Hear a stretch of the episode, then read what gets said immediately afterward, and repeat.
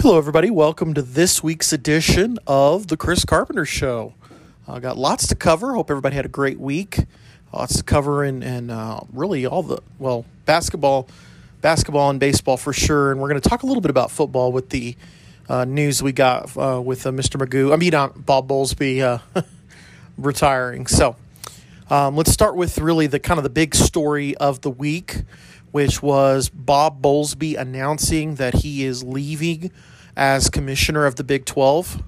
Um, this is really good news for the Big 12. Uh, you know, Bowlesby has not been a very good Big 12 commissioner. Um, he basically let Texas and Oklahoma run the show, and here we're where we're at now, um, with them with them both leaving. Probably the best thing that uh, Bowlesby did as commissioner was he sold the he helped uh, facilitate the selling of uh, third tier rights, um, sports like base uh, baseball, and um, mo- most of your basketball games to ESPN and put them on the ESPN Plus and created um, the Big Twelve now on ESPN Plus.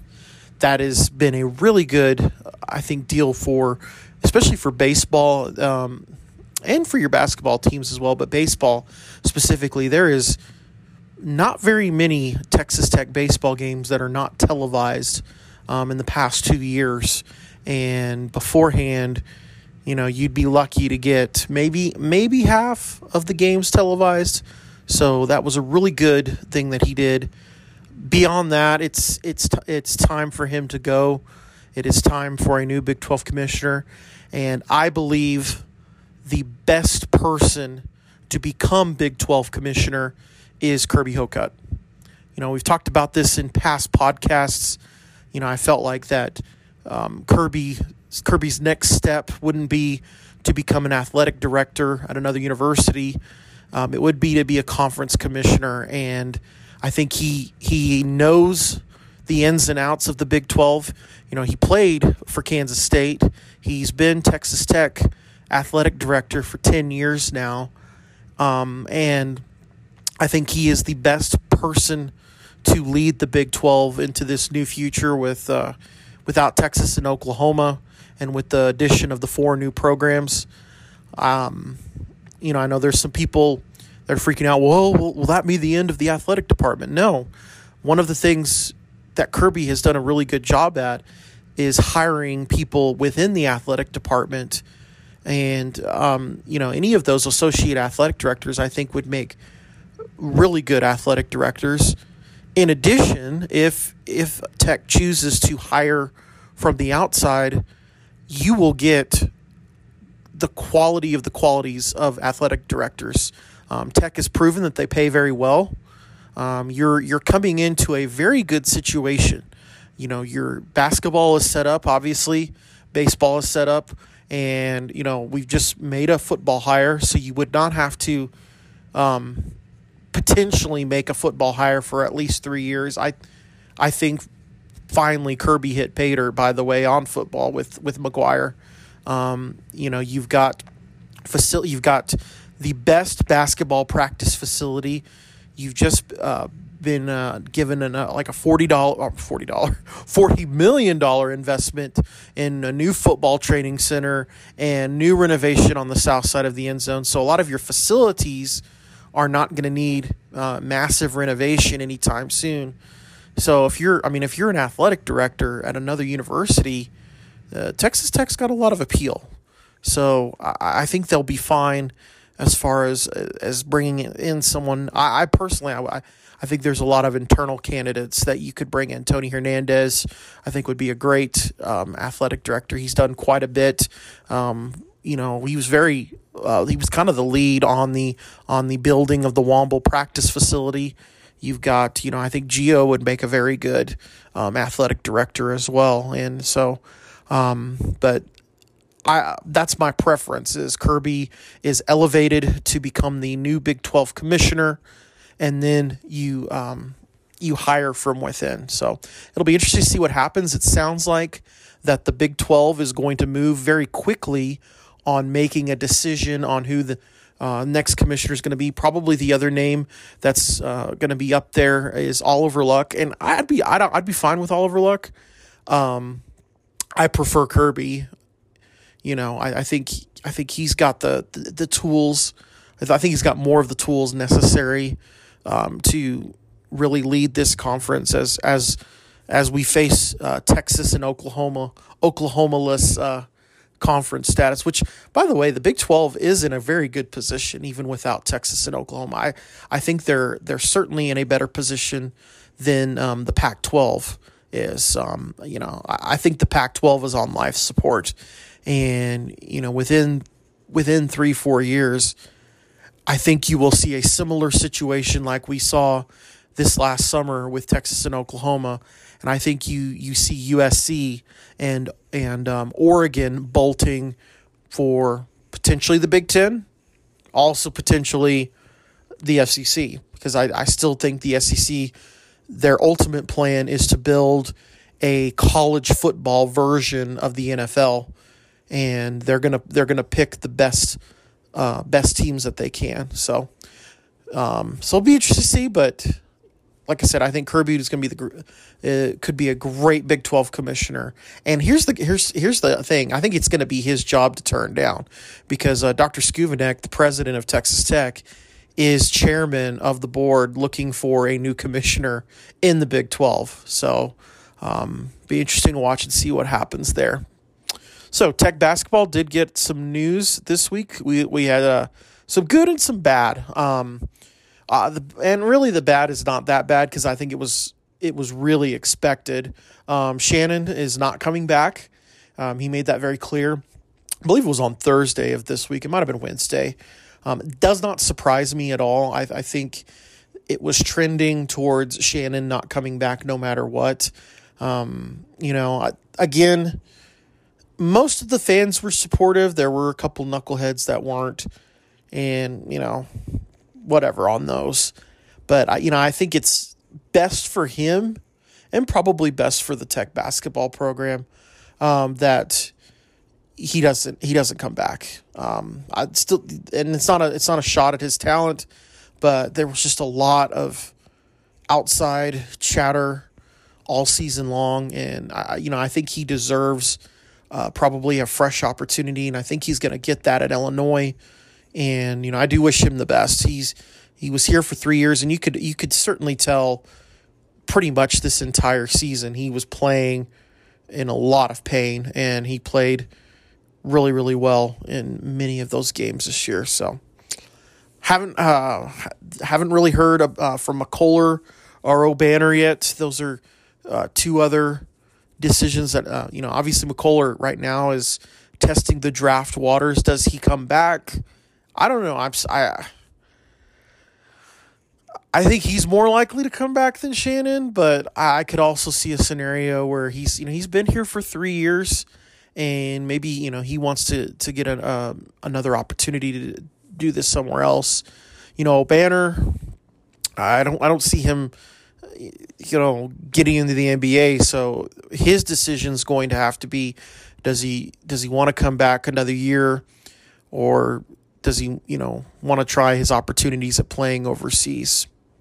So be interesting to see what happens with that. Um, Tech did get some news today. They got a commitment from the transfer portal and pretty good uh, sounds like a pretty good uh, player Hold on, I'm behind the scenes of the Chris Carpenter Show. I'm looking up his information. So it's a, uh, and I, I may or may not be pronouncing this right, uh, but D'Maurian Williams, he is coming in from Gardner Webb, and he was six foot five, he's 40% from three. Sounds like he's a really good defender and should be a good addition to next year's team. And I, you know, again, Adams and, and staff, they're bringing in, you know, they're bringing in a player from a smaller program, a big fish in a little pond. And, you know, that model worked really well last year. You know, you brought in players like Bryson Williams and Davion Warren and Adonis Arms, you know, these players from uh, that were big fish in smaller programs, and you were able to bring them in. And I mean, we saw what happened. So, you know, Tech's going to be fine. Tech is, I think, Tech certainly is a very, uh, very uh, attractive destination to many college basketball players in the transfer portal. And you know, it's it sounds like they're going to get an official visit from uh, the player from Utah Valley, and then there's also another player from Indiana State that it, all all indications are that Tech is number one on his list potentially. So, you know, stay tuned. But I, you know, I think Adams and company are to, you know, bring in some quality players, and I know. It, you know, this is a different college basketball world than we're, you know, we're used to.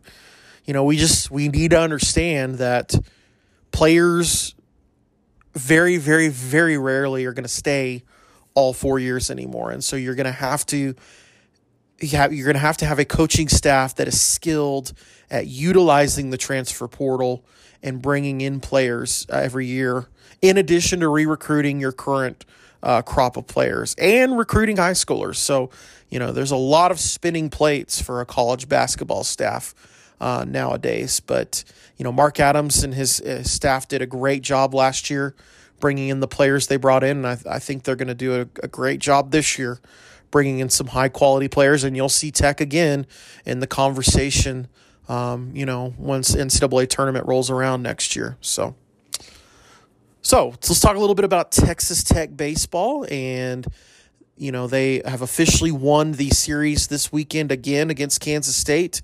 Uh, you know, really romped them today, 14 to nothing. You know, yesterday was kind of an interesting game. You know, they were uh, down three to one, and, and Kansas State starter was he was he was throwing really really solid heat, and Tech was struggling, and then K State's coach takes him out. And I know that uh, apparently the the starter is on a shorter bit of a pitch count than most starters, but you know, whew, that that was a I think a rough decision for K State. Tech was able to take advantage, and they end up winning five to three yesterday. Um, you know, this this these are two good wins, especially you know, after having a three game losing streak, you know, you you lost last Sunday's game, and I'll talk a little bit more about tomorrow's game here in a minute. And then you went to Grand Canyon, which Grand Canyon, you know, a lot of there were some Tech fans freaking out about that game, but you know, Grand Canyon, you know, you look at the RPI, they they would be a mid, you know, middle of the road, mid level Big Twelve team. So you know, Grand Canyon is no slouch, and you know you the first game you you really kind of got let it get away from you. Which, by the way, I was watching that game and someone needs to pay for Grand Canyon to have better stadium lights because wow. I can only imagine playing because it looked like it was dark on TV. I'm sure it was even worse on the field. So, you know, Grand Canyon, pay for some new stadium lights. Um, and then you had the game on Wednesday, and and they they came very close to coming back, and you know, just you know, our player got thrown out at second in the game, and you know, again, you know, there were Tech fans freaking out, weeping and gnashing of teeth that it's over. You know, Tadlock's lost his touch, um, but you know, I think they'll be fine. You know, this, like I said, there's there there are some issues on this team, and you know, we've seen we have seen this team go through innings, uh, multiple innings of droughts, scoring droughts, hitting droughts that's troublesome. Um, I think it's I think one of the biggest biggest weaknesses that they have is they they need a third a solid third starter, and we've seen that the last several weeks with the Sunday game, and it'll be interesting to see what happens tomorrow. Uh, Chase Hampton's going to be on the mound this week, but you know they have not won a Sunday game in a series since I believe the Merrimack series. Um, they lost to Iowa. Actually, I take that back. Not the Merrimack series. Uh, it was Rice. Um, but you know they lost to Iowa on Sunday. They lost to UT on Sunday. Lost to Kansas last Sunday. Um, hopefully, fourth time is not a charm. Hopefully, they they they can uh, figure it out. But you know you've you've got to have more than two solid starting pitchers to to go very far in the NCAA tournament. And they do have two solid pitchers. I mean, Andrew Morris has been pitching lights out last several weeks. And then, yeah, Bertz, Birdsall is just, I mean, he's your ace. And so, you've got to find that third pitcher that can that can go far as a starter, and then you've got to have a little bit better performance from your relief staff, you know, moving forward as well. Um, I said it last week in, in, the, in the listener question about, you know, what do I feel like is a successful season for Tech? I think Tech has the pieces to get to Omaha. The biggest question mark is going to be uh, the pitching. Do you have, because you have to have a, a, good multitude of pitchers. You know, you look at uh, teams like Vanderbilt that have won the national championships. You have to have good pitching beyond just two aces and that, that's good to have those two aces because that that that helps you in a super regional. Um, but I, you know, I, I think Tech may be in a situation, and they very similar to last year, where your pitching staff is built better for a super regional than a regional. Um, you've got to be prepared in a regional to to go three four games. You know, Tech Tech was uh, has been fortunate last several times they've been in that position. They've they've been able to get out of there with you know winning, just winning three games and, and not having to extend any further.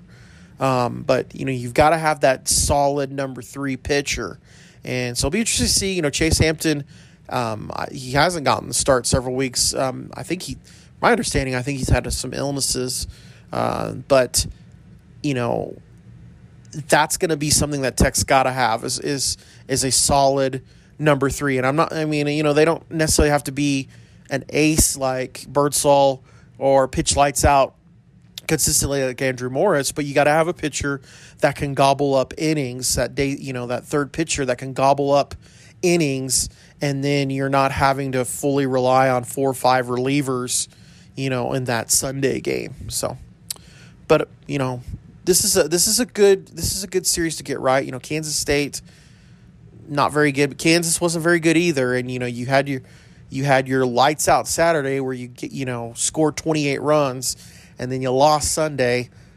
Let's hope history's not going to repeat itself uh, tomorrow at, at Dan Law Field. So, all right, we are going to go ahead and take the break, and then when we come back, um, I will get to some listener questions. And welcome back to this week's edition of the Chris Carpenter Show. It's now time for listener questions. And again, if you would like to send me any um, listener questions, I usually tweet out um, a few hours before I record on the official Twitter. So make sure you follow the official Twitter of the Chris Carpenter Show, which is at the C Carp Show. And you can either reply to the tweet or you can DM me and I will get to those questions. And you can send me sports related questions. You can send me non sports related, which we have some of those today, and I will answer them. So let's go ahead and get to our questions. All right, we've got Steve from Lubbock wants to know since Tech baseball recruits so well. He actually has two questions. We'll, we'll take them in pieces. Since Tech baseball recruits so well, are there talented players who never get to see the field and end up transferring like like basketball? And yes, I would I would say yes, there is. Um, you know, that's it at, with tech that, that and that's been a and it's a I don't want to say it's a good problem to have, but that is that has been something that has I believe happened certainly um, the past few years since uh, Tadlock was really able to get this um, get this going is you've had some really talented freshmen come in and you know some of them weren't able to get some playing time. You know max marshak i think is a good example of that. Uh, max marshak extremely talented player from out of amarillo and you know he he was here for two years and really wasn't didn't see the field a whole lot. And then um, he's now he's transferred i think to Louisiana Lafayette. And so, yeah, I think that does happen. I think it also happens with other programs. You know, Tech is. Uh, tech baseball, not as much as basketball, but Tech baseball has been a beneficiary of the transfer portal as well. You know, you've got uh, Ty Coleman this year uh, that came from A and M, and and um, the the player's name escapes me. I apologize, but you know, Tech was able to get a player from the University of Texas to come in. You know, you had the oh gosh, and my mind went blank again. But you had the guy that uh, came in, Micah Dallas. you had Micah Dallas that came in from Arkansas. Um, unfortunately, he transferred out to A and M this year, but yeah, I, think certainly you know that that does happen um, with the transfer portal in baseball as well. And really, probably if you go back and look, baseball was really where the transfer portal started to heat up even before basketball um, did. But yeah, I, I definitely think you, you, see that with Texas Tech, uh, certainly. And so, but but again, I think Tech has, has utilized the transfer portal pretty effectively as well and have, have been able to bring in some quality um, players through it as well.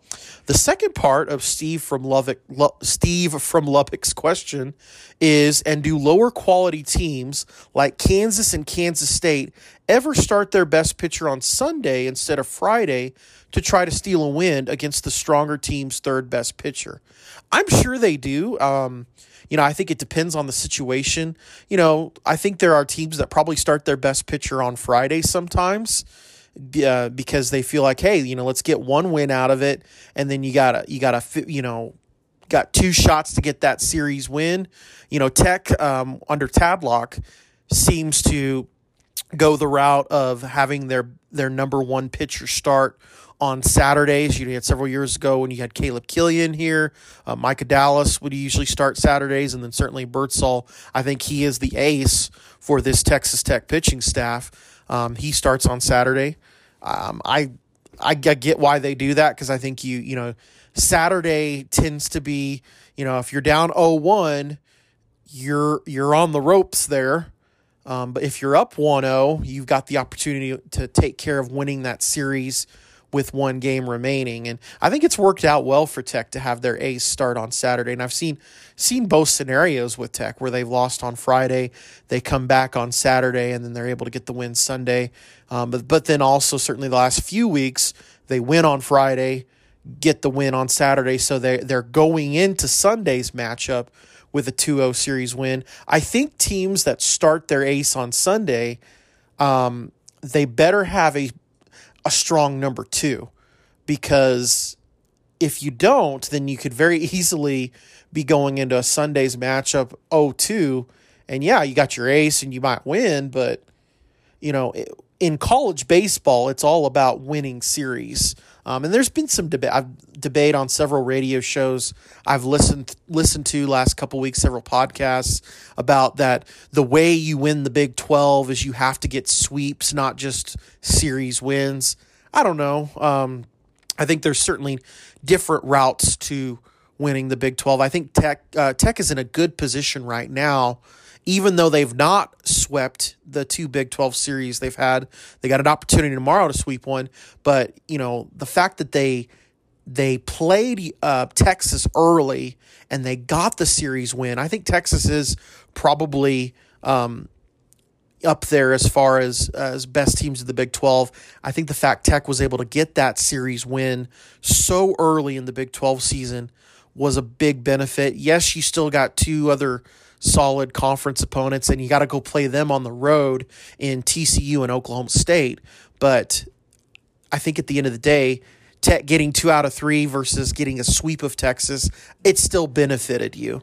So I I don't think a lot of teams like Kansas and Kansas State really uh, do that where they pitch the ace on Sunday because most of the time, and I'm, I'm trying not to bash Kansas and Kansas State, but most of the time you don't have a solid number two that you feel like you can rely on to get you know that Friday Saturday win. So, but when the when the tournament starts, that all kind of goes out the window, and you know just it's all situational. But yeah, I, and I and I like how Tadlock starts the ace on Saturday. So, good questions. Um, we've got Fred from Guthrie. Um, he asks, overall, has the portal helped or hurt NCAA basketball?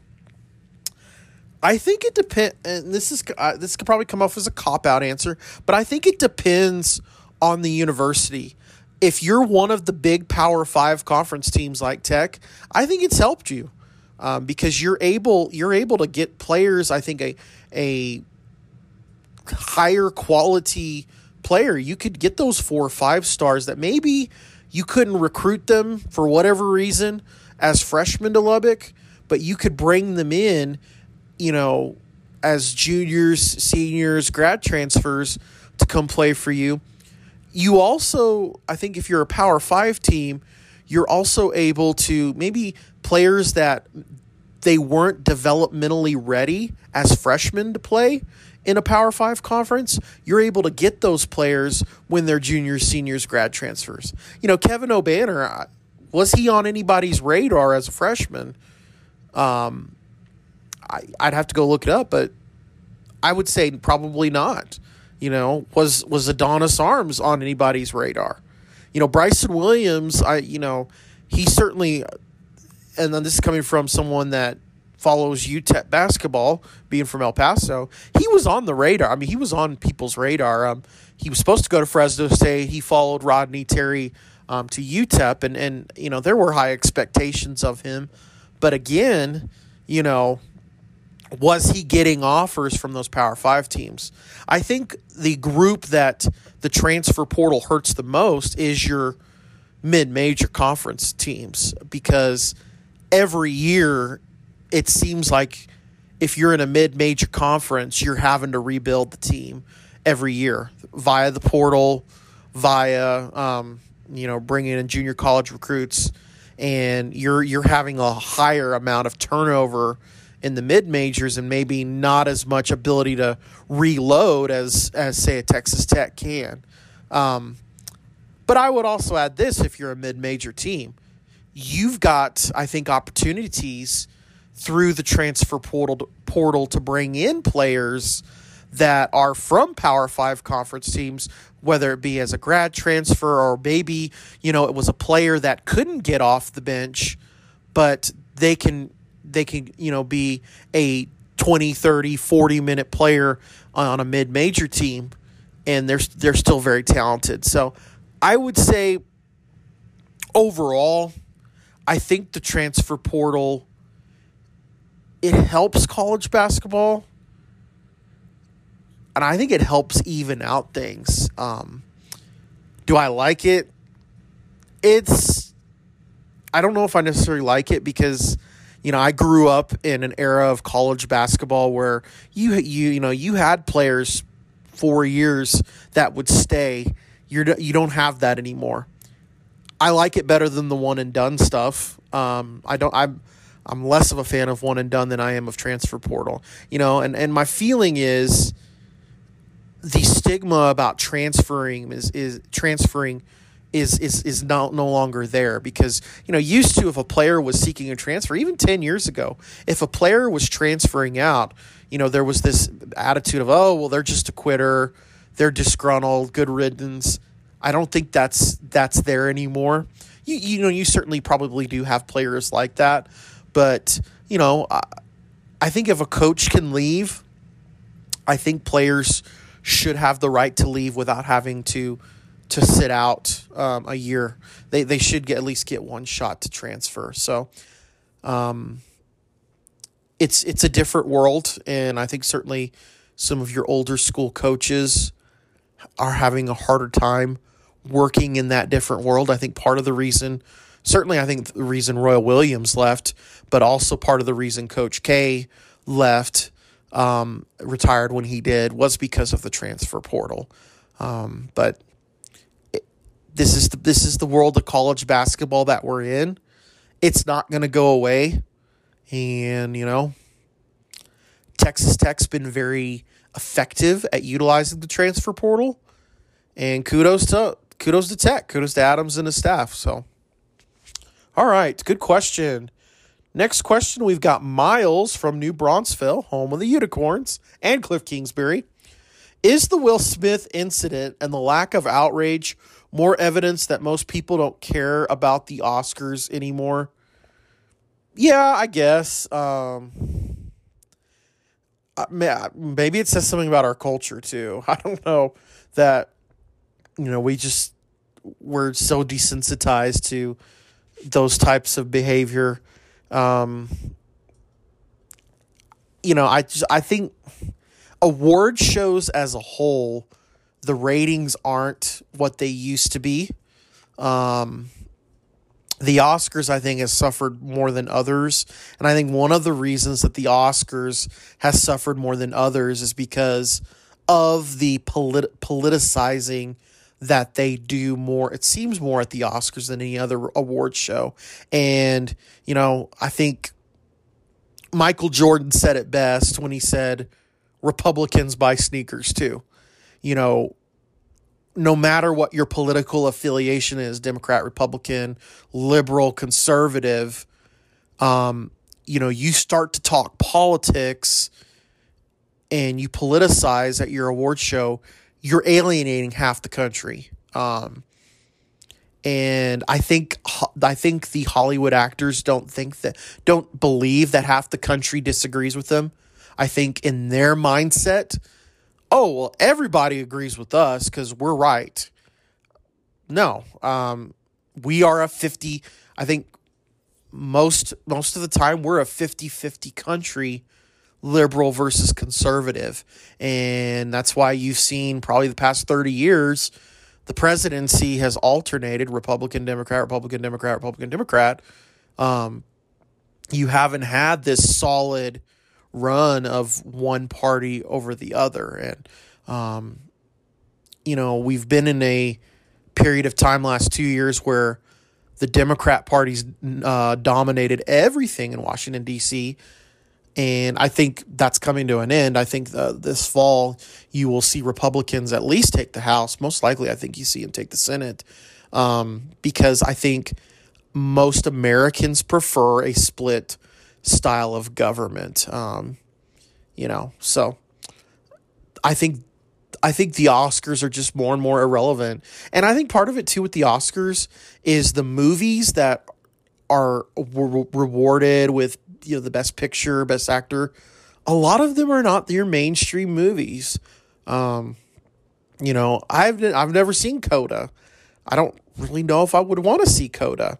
Um, you know, what was the movie that won last year? I don't even remember. Oh, I actually I do because I, I actually did see last year's Nomadland. I saw it, but it was not. I mean, it's not a mainstream type of movie, you know. And and I think your average American moviegoer, the movies that bring Americans out to the theater are the big blockbusters that they're never going to get the big um, Academy Awards. So um, I think that's more more of it you know, by the way, with the Will Smith thing, I think I think the punishment was he's banned from the Oscars for 10 years, but he could still get nominated and, and rewarded. So he doesn't have to go for 10 years. I don't know. I I'm kind of worn out by the story. I, I think, you know, it, you know, it, it is what it is. And by the way, here's another pet peeve of, of mine. I'm really sick and tired of anytime we have an incident like this or something else, we always have this, we have to have a national conversation. Why do we always have to have a national conversation about every little incident? Sometimes it's bad incidences happen. People act like fools. We're human beings. We don't have to have a national conversation every time a human being makes a donkey out of themselves. So, that's just a pet peeve of mine. All right. Next question. We've got two more questions. We've got Charlotte from Denver City. Maybe it's Charlotte Flair. Who knows? Um, rank the major video game companies Nintendo, Microsoft, Sony. So this is definitely my opinion. And from the from the outset, just just let you know, I'm not a gamer by any stretch of the imagination. So just understand that when I rank them.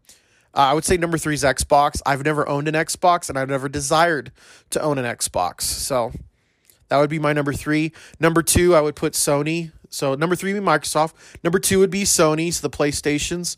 I have owned I owned I own a PlayStation 3 right now, but I have never used it for any sort of gaming.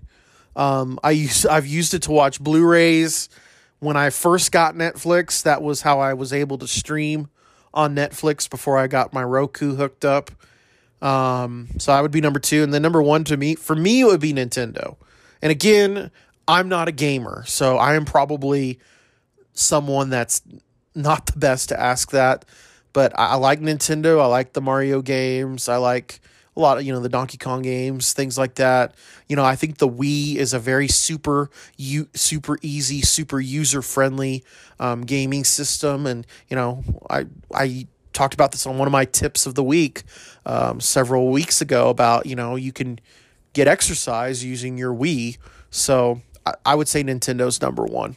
So, all right, one last question, and we've got Paisley. Could it be Brad Paisley? Could it be Paisley from, you know, also known as Sharmell from WCW? Who knows? But Paisley from Quanah. What are your top three cartoon series from the 1980s?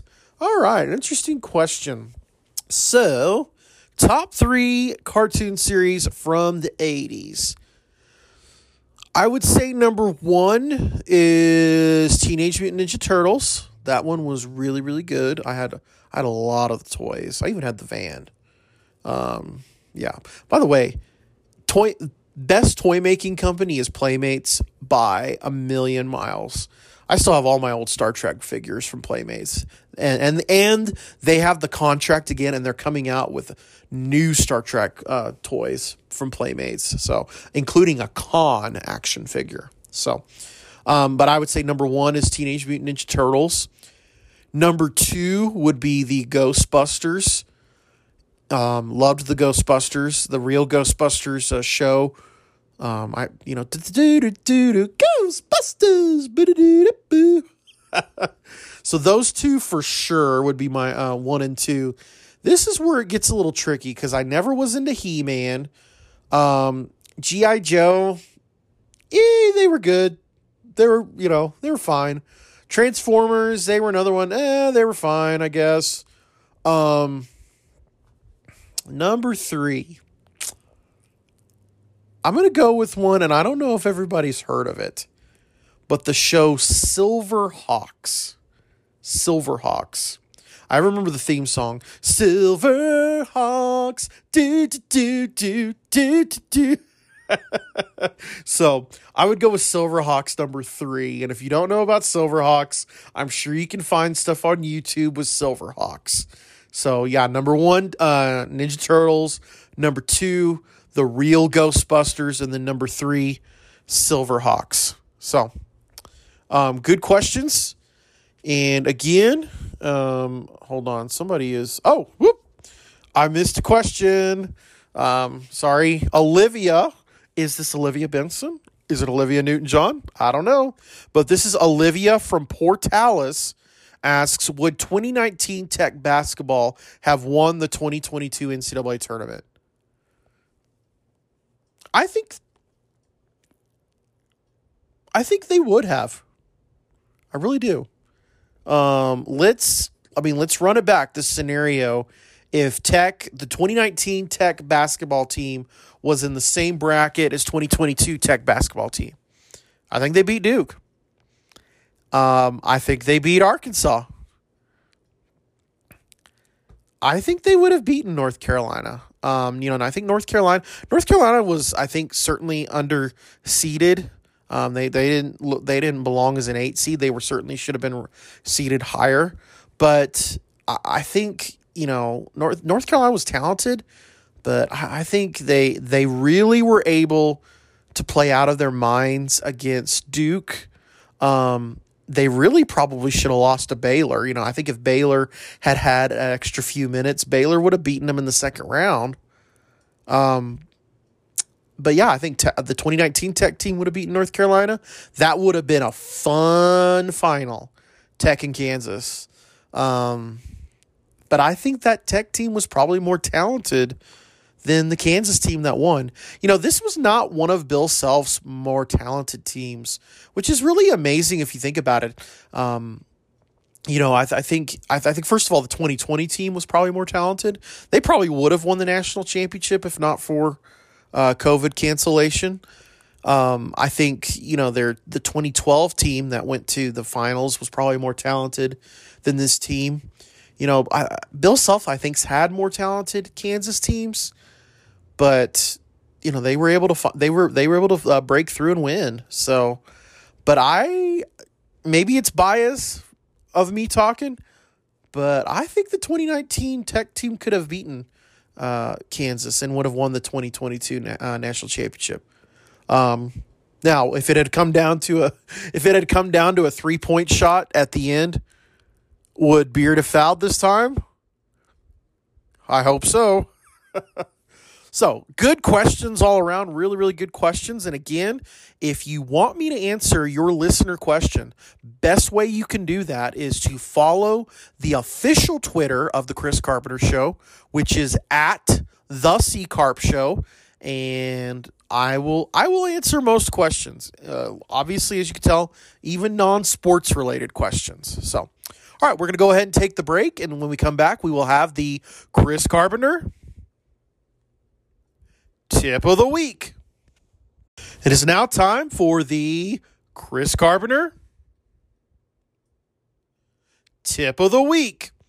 And my tip of the week is going to go out to my fellow teachers and any students that are listening because we are we are now entering into the state testing season here in Texas. Um, we take the STAAR in Texas, and I don't want to get into the politics of let's get rid of the test. Should we take tests? All that. I'm not going to get into it. Um, find another podcast if you want to get into that. Um, but I, I, I want to just send a message of encouragement to both groups. So, teachers, listen first. No matter how well your students do on these state tests, that test is not an indication of how well, of how quality of a teacher you really are. Understand that. Okay. Um, you may hear different things. You may hear n- outside noise from other groups of people, but a good teacher is not defined by whether or not their students do well on a test. Okay. And then the students, your ability to do well on that test doesn't define whether or not you're smart or not and whether or not you're successful or not. Okay. Yes, it measures something, but it's one thing. And just understand that. So, that is my Chris Carpenter tip of the week.